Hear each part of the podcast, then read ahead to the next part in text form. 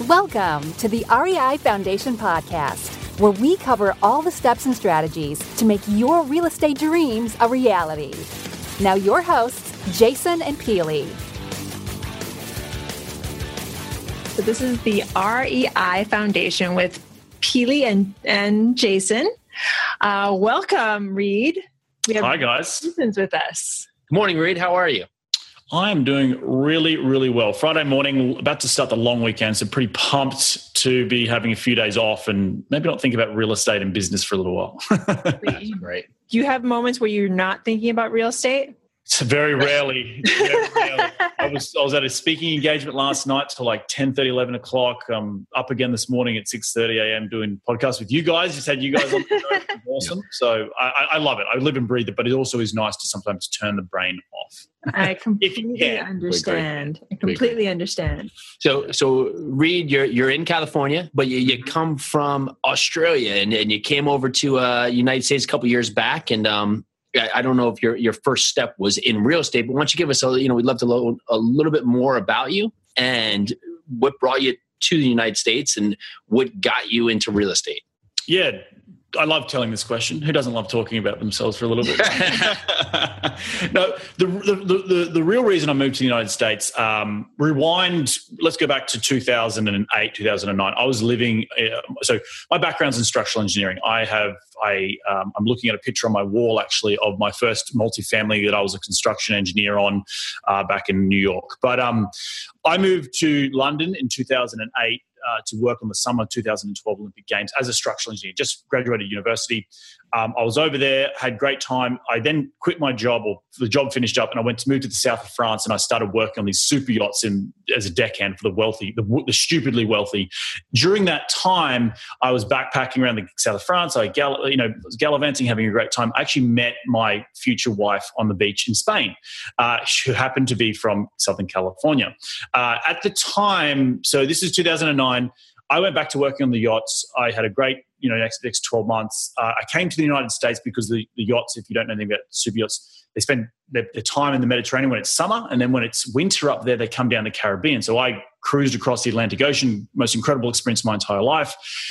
Uh, but in saying that, it was also I was living in a fish bubble, and I a fish and I had been, you know, I'd I'd gone to university and I had a degree, and I was like, look, I don't want to be a deckhand for the rest of my life. This was great for 12 months. Backpacked through New York, last port of call was was LA, and I called up Erica and I was like, "Hey, um, I'm coming through LA. Do you want to like hang out?" And she's like, "Yeah, actually, by the way, I've just applied for university in Australia." And I was like, "What the hell? What's the coincidence?" Wow. This is this is 2009.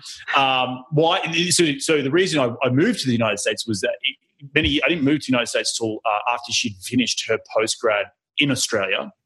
So 2009, she moved in 2010 to Australia around that time, I had you know obviously been away for two years. I was sitting in my cubicle as a structural engineer. I was like, I cannot be doing this for the rest of my life. I picked up Rich Dad Poor Dad. That's where the bugs started, and um, you know, over the next 18 months, I essentially was, you know, going to REIA events in Australia and I was going to pull the trigger on a flip in Aussie and then it was like, but I still had this yearning desire to live in New York City because I love New York City. And that's when in 2011, we just packed up our bags. I quit my job. Uh, I didn't have a job in, Australia, uh, in New York, New York, but she was from America. So I was like, let's just try and make this work. There was an awesome uh, visa situation with Aussies and, and Americans. So I just landed on the ground in New York, had no plan. And I was just like, there's no plan B. It was just like, I have to get a job. And I of the streets. I just walked around and anyway, that's sort of 2011. And then within sort of the first six to 12 months, I purchased my first real estate property because the United States has such a lower barrier to entry compared to Aussies. So, in a nutshell, that's me. And then fast forward, I now own RSN Property Group, as you can see behind me. Been involved in about 50 million, 60 million dollars worth of real estate since then, um, and loving life. So that's a little bit about me in a wow. nutshell. what a life! Yeah, wow. I guess if anything that the listeners can take out there is uh, so if you have not done your first property, what's stopping you? So you just went through you know around the world tour uh, to get right. your first property, and but it just came down to it. You said, "I'm going to do this," and you did it. Right. It's about backing yourself, right? Yeah. It's about wow. backing yourself. That's incredible. So today, now you, you sit here. You, have done 50 to 60 million in uh, in deal flow what is your main focus where you sit today? Main focus is really on you know, everyone talks about financial freedom. Yes, I've been involved in 50, 60 million dollars worth of real estate. I'm a co-GP in that sort of portfolio. I'm still working towards, um, you know, the goals of my financial freedom. I'm, you know, I've got RSN Property Group. I've got a couple of potential new employees. I'm really excited about the journey uh, which I'm on. I, I, also consult. I have a couple of other side businesses. You know, it's very much the millennial mindset of where we live in this new economy. So, like, yes, yes, real estate's my number one focus, but to get you to financial freedom, you try everything, right? Like you guys are actively have another active business outside of what you do. And it's just about rolling with the punches and making it work, right? You, you just yeah, do what you can.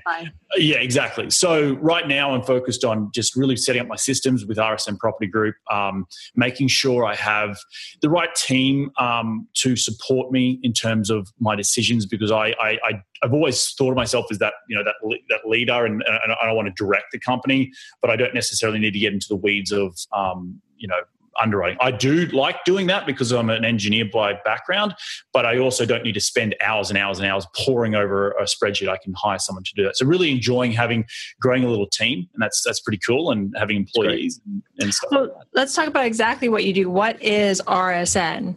Yeah, RSN Property Group is a, is a syndication firm. Uh, we focus on buying, uh, acquiring multifamily real estate. Uh, and and the the, re, the why that I started RSN was because when I first moved to the US back in 2011, the Aussie dollar uh, was actually in parity with the US dollar. And so a lot of international investors, particularly from Australia, were coming over here buying turnkey properties.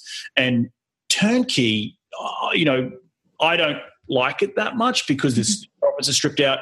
There's a lot of guys who got the wool pulled over their eyes, you know, essentially buying these things. They, you know, the, the, the, providers were buying it at you know 40 cents on the dollar. They were you know putting in them all the money. And these people like wow i can buy it for 120 grand and i can get a thousand bucks a month. That sounds beauty but actually in reality maybe it was probably overpriced. Now they're you know trying to manage this thing from halfway across the world. There's just a lot of people that, that didn't get a lot of good press in, in australia.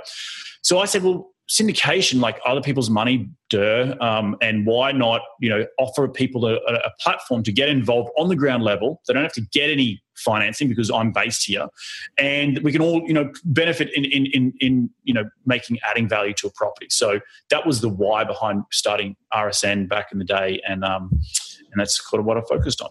Let's uh let's take it real simple. Can you explain what syndication is for our listeners. Sure. Yeah. So syndication is pooling investors' money together so you can go out and buy maybe a larger asset that you couldn't maybe purchase on your own, right? So why would you do that? Well, the why is because you could get into a larger, maybe less risky investment, more cash flowing investment, more stable investment with more investors. So uh, we're not, you know, like any company, you know, Google, Facebook, the founders don't just sit on a wad of cash and just grow their business with their own money. They have to go out to investors. So the, the, the, reason I got to a point in my life when I was here in, in, in America, I bought a, a, small portfolio, I'd flipped a few houses. I sort of just ran out of my own money and I needed to start syndicating. I need to grow my business. Well, the way you grow your business is bringing on investors. And so that was, that's what syndication is. And that's why I do it. That's amazing. Thank you. So you, you, talk about your journey from Australia to the United States and, and working on syndication. Why not do this in Australia? Good question. Um, because multifamily doesn't exist in Australia. Um, so when you build a project in Australia, uh, the bank will require you to pre-sale. Uh, it's like condominiums. They'll, they'll, get you to pre-sale X amount, you know, maybe fifty percent of the units before the, the construction financing will come in. So if you have a history of that, you don't i couldn't just go out and buy 200 units in one complex in australia. That just wouldn't happen. It's all condos. It's all um, think of the australian market like los angeles or a, a new york type product you know so very high barriers to entry you know in even in a crappy suburb in like uh, you know up in the bronx you're still paying four five six hundred thousand dollars for a single family property. That's the same in australia. Uh, our population is a lot smaller. So and we're also confined by the fact that australia is very uh, it's an arid country. So we only inhibit uh, inhabit like um, I think like 18% of our land. So, uh, you know, and, you compare it to America where you have your, you know, on one end you have the LAs, New York, San Francisco's, and then you have Detroit on the other end, or Detroit's, and then you have 400 people, 400 million people who need somewhere to live. So that it, it spores this sort of more affordable, um, multi-family type of, of, of real estate investing that is more beneficial for cash flow, more beneficial for yield, and that's something that just isn't isn't in existence in Australia. So to me, and because you mentioned that apartment investing is a lot less risky. Um, to well, not to me, but a lot of the listeners that are listening to this, they're like, well, why is that? You know, I'm sure. being a single family home where I have a buy and hold or a couple of buy and holds. I maybe I've even have a portfolio. Right. Um, and you you're telling me that investing in like a multi-million dollar apartment building is actually less risky. Why is that?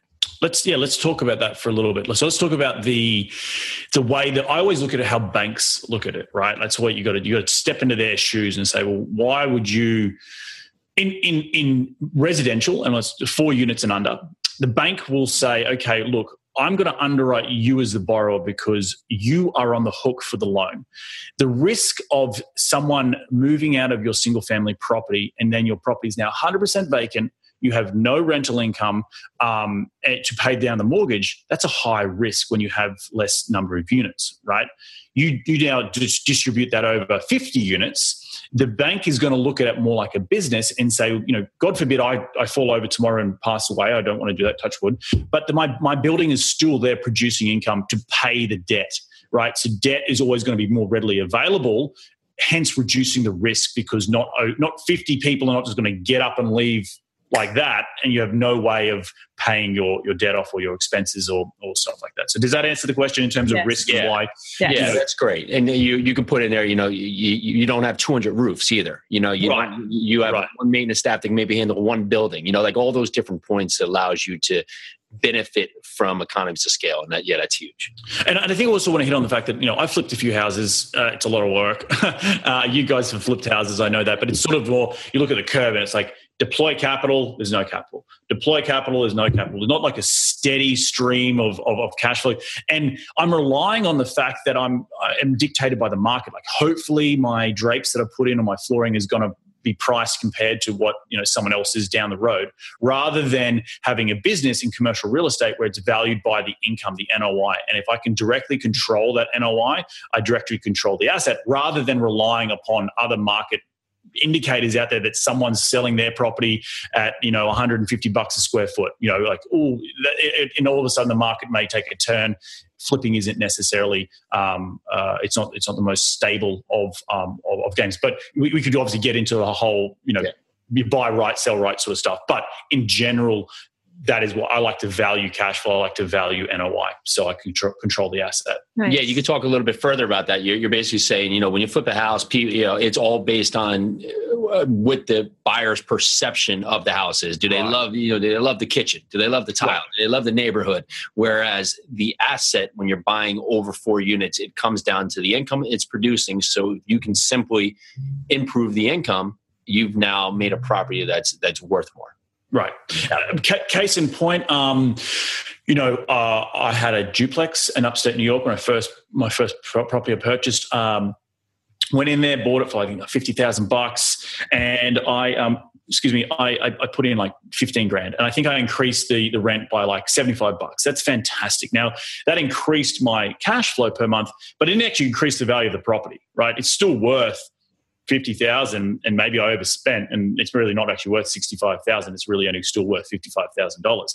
If I did the same thing on fifty unit properties and I increased so fifty unit property and I, I increased the rent by 65 bucks a month, that directly forces the value of the property, right? Regardless of what the property next door is doing right? So that's right. unlike flipping. Someone might have flipped a house across the road for three hundred thousand dollars, and you've put in, you know, you want to sell yours for three fifty, but the market doesn't support three fifty. But you've already spent three hundred, but you need that fifty k to make a profit. Yep. Well, unfortunately, you're going to say, well, you've overspent, and you are not going to get your fifty thousand dollars. And I've been in that situation in Philadelphia. yeah. yeah. So, so you're in California and now you're looking at markets. Um, are, are, you looking in California? Where, where's your focus? You know, and yep. why is your focus where it is?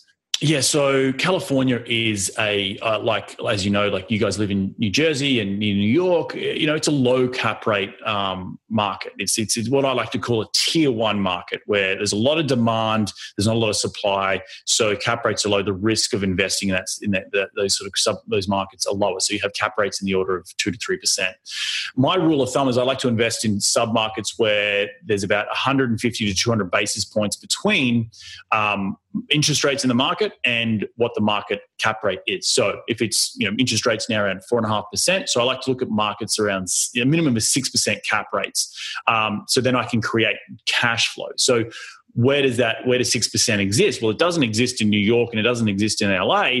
It kind of exists in the Midwest. So I then start looking at Kansas City's, Phoenix, Arizona, looking at Texas's, you know, North Carolinas. You guys are, are in Louisville, Kentucky. These sort of tier two markets where there's good population growth, there's good economy uh, drivers. Uh, maybe it's just lower affordable, uh, uh, sorry, high affordable index stuff where people still want to live in those markets, but they're not they're not maybe your top of your list if you're backpacking throughout the United States, right? Yeah, so yeah. that, I hope that explains where I'm investing. No, it, it, definitely does. And if you look at it, I mean, people may see this and say, "Oh, Reed, you know, he, he's a little more risky. He lived in Australia, then all of a sudden he's in New York and he's in California, so he's fine to invest out of there." But what is it that that sets your your mind frame where you say, "Well, listen, I may live here, but it doesn't work here."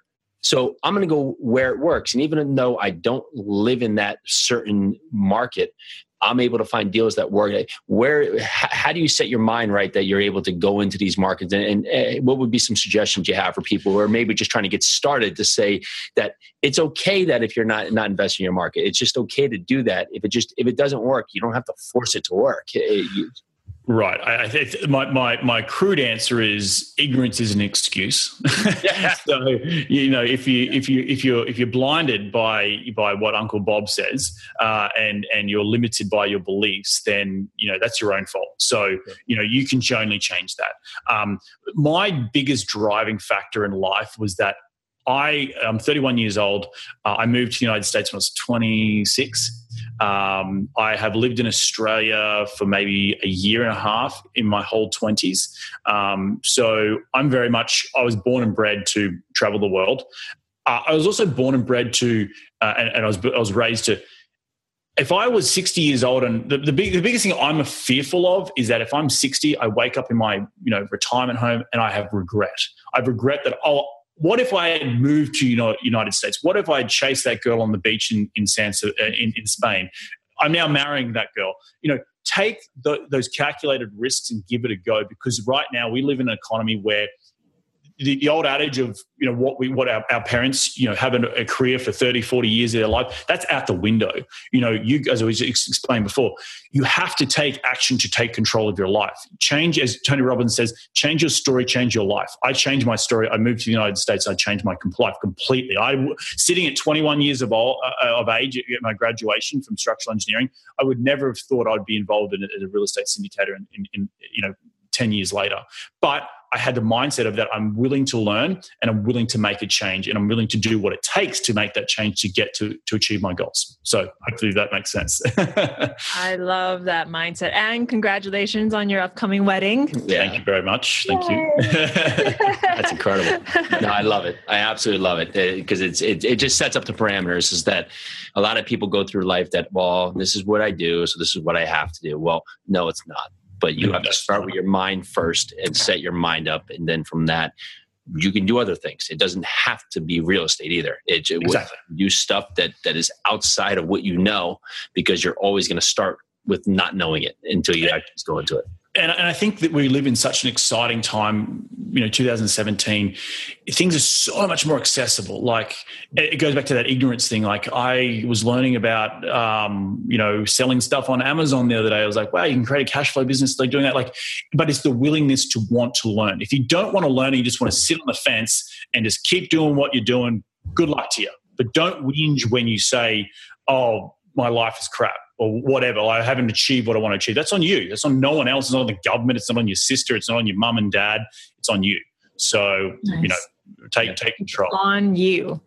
Hear that, everyone? It's on you. It's on you to take action. It's on you to change your life. Yeah, and, it's going to happen. And it's it, that that's one of the toughest things to do because a lot of it, it, we all we all get in ourselves. We all we all can deflect outward and say, "Oh, it's because of this or it's mm-hmm. because of that." But when you when you really just focus that I'm responsible for my actions. I'm responsible for myself. And if I can look at myself first and just make myself just a little bit better each day, it's going to transcend wherever I want to go. 100%. Yeah. So we are big on foundations here, and you've given us so much when it comes to syndication and big apartment investing for a person's foundation. So if I'm like a new investor just getting into it, maybe I have a few flips under my my belt like how you started. Yep. What do you what would you say would be like the first steps into getting into syndication into getting into big apartment investing? Yeah, well, I can even take us one step back even further. If you've got some listeners who are just like, "Oh my gosh, what's real estate? what you. the hell is this? This thing? Like, let's not even talk about a syndication, right? Like, let's look at making a step in a direction. Um, one of the biggest things when I first read Rich Dad Poor Dad was that I knew I needed to make a change, but I didn't know how I needed to make a change. And it comes down to if you have that desire within you to make change because you're not happy with the current situation you're in, you're in, you're, you're already going towards somewhere correct. It's just about um, making sure you, you sorry, I had a phone call coming in. Making sure that you have the right, um, you've already made the, the, the, conscious decision. Okay, something's going on right. I want to make a change. How do I put that into action? Well, I can challenge people to do a very simple thing, and that is get on meetup.com, go to a, a local REIA event. And I challenge those people that if they go to one real estate networking event per month for the next six months, they would have changed it, would have met enough people to get them to that step two and then step two will come from step three, and step three comes from step four. So it's not even about making a transition from flipping to syndication. It's just about the fact that when I when I, when I first moved to the United States, when I first picked up Rich Dad Poor Dad, I had a I had a, a desire to understand that I need to make change. Okay, so how do I make change?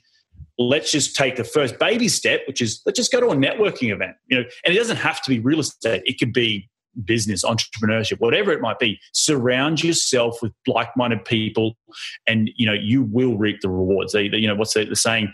You are the the average of the five people you surround yourself with. Well, firstly, let's look at the five people you surround yourself with. If they're negative people that are going nowhere in life, Get, but you want to make a change, get out of that groups, uh, uh, group of friends and go make some new friends. It's, yep. easy. Again, it comes down to you making that conscious decision to make change. So Taking that first step. That's a great. That's great advice. Yeah, I love it. I, I, love it. We've had, eh, and we've heard it a few times. Is you can't worry about steps eight, nine, and ten, and you have to start with step one because right. you're never going to get it. You know, you can worry all day long about, well, how are we going to get the fifty or sixty million dollars of assets? Well, with step one. so that's, that's let's just go to a networking event. Yeah, let's exactly. just let's just see this is for me, right? You know, you might be saying, "Oh, is real estate for me? Do I like the numbers?" Let's just go listen to you know Jason Impeely's podcast, but that could even be a step. You know, drive to work every day and listen to a podcast because that's going to change. Your your your car is a is a is a university on wheels and it can be. Um, and and and you know go out and, and, take step number one. You don't get to you don't get to deal number 15 without taking step number one. Yeah that's right. That's great. So, so on, that. one other thing i just want to add to that is I personally, I'm sure you guys, real estate is like a is like a drug, right? Like you once you do your first deal, you're like, mm-hmm. okay, it's a snowball effect, and you're just getting bigger and bigger. You guys just closed on 94 units, which is awesome, but thank you. It is it is like this sort of oh, I can feel it. Oh, I might have made a mistake. I've made mistakes, but like, but you still keep driving towards that financial freedom. So there's something about it, and that's that's all I'm going to leave it at. But uh. yeah, no, it's incredible. And so so with that, with step one, I and you you really you've set up your your directions you want to go. So you're you're here at this point today. Where do you want to take yourself and your business in the next five years? Yeah, the next five years, I, I want to. My goal is to get to two thousand units within the next twenty four months. Awesome. Um, so that's that's the goal. I definitely want to be I've created this framework of that I'm really into at the moment. Uh, it's called AID, AID, acquisitions, investment, development. Um, acquisitions being that you know what is on the acquisition side. Okay, there's, there's deal underwriting. I've got that covered with my with my mentors, uh, with mentors, with with my with my employees.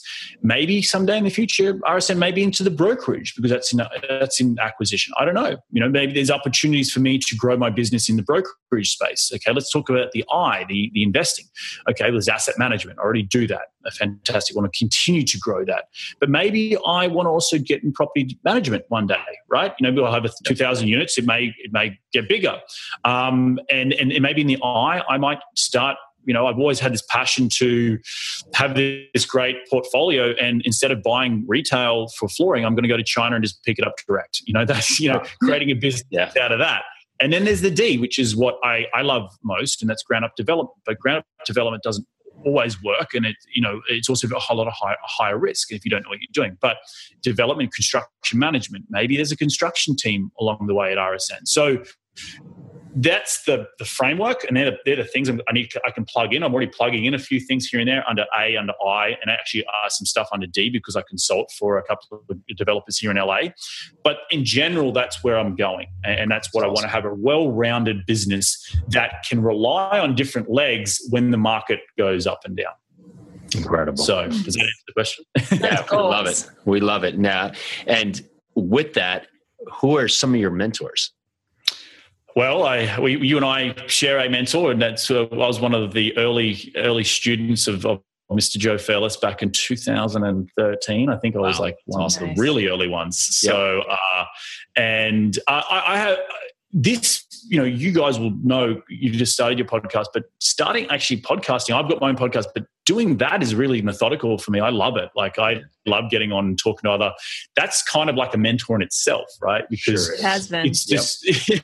you get you get to get excited to start the day out you know it's awesome. Exactly. um uh, there's some i've got a lot of other exactly exactly. I've got a lot of other mentors. My dad's a big been a big part of my life. Um, he he had some success earlier in his career. Um, you know, he's a, he's a, I don't come from you know I'm not a wealthy person. My parents are both teachers back in Australia, and you know, I don't come from. I've come from humble beginnings.